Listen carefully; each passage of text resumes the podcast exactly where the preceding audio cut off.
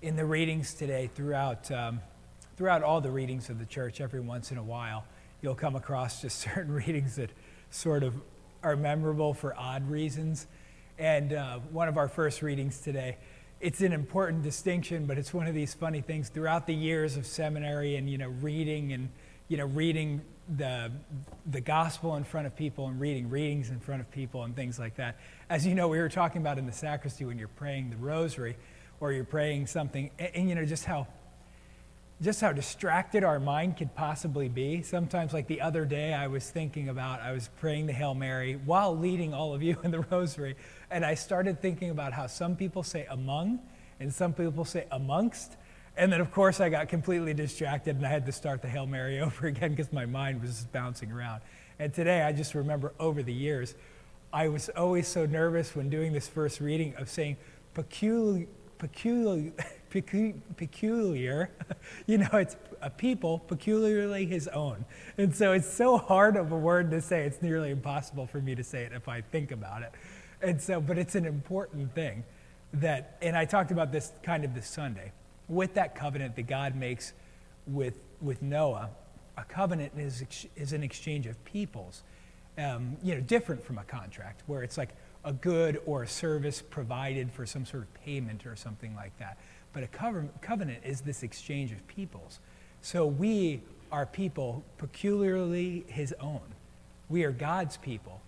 He is ours and we are his.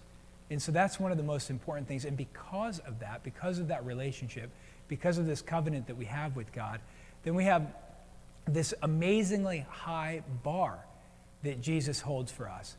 And that's one of the things. He holds a high bar as soon as he comes and starts teaching the people. The kingdom of God is at hand. Repent and believe in the gospel. He starts to hold everybody to a far, far higher level of accountability in their life, in their moral life, and in their walk with God. And so, one of the things that people think is kind of almost crazy about Christianity is just like, it's sort of the idea that you mean that you're supposed to try to be perfect, knowing that you're not going to be perfect. And you're like, yes, that's exactly what I mean. That's exactly what we're trying to do in our faith is that we are always striving to be perfect like God. We are always striving for the ideal, not some sort of compromised thing where we're like, well, you know, you got you got to crack a few eggs to make an omelet. No, that's not the way that we work.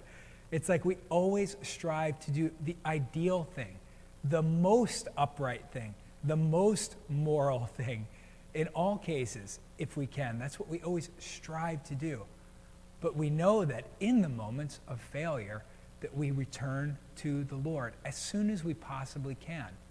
Um, and perhaps maybe you've noticed this, that there's a difference between you and some of the people. Maybe it's some of the people that you work with, or maybe it's some people that had started to become your friends, but then all of a sudden that you're like, oh, I don't know.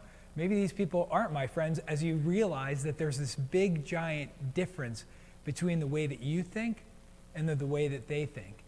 And often what it ends up being is this idea that's here in the gospel is that you're striving to live an ideal that is far above the cultural norm for what people say is, is normal. Remember, the norm just means that a lot of people do it. it, doesn't, it doesn't make it right, you know, just because a lot of people are doing it, right?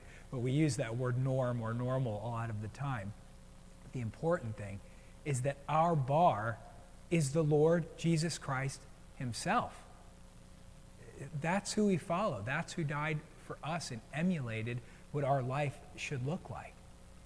And so it, it's not an easy life to live, but it makes you realize that sometimes if there's tension between you out in the regular world out there, then that, that's a good thing. None of us gets stronger without tension in our life. Those of you who know me know I like, you know, I've been an athlete my whole life and I like to work out and lift weights and do different things like that. We never get stronger without being tested, without being tension being applied to us so that we are able to respond and grow past it. So that's the Christian life. That's the Christian life of perseverance. It's a very high bar.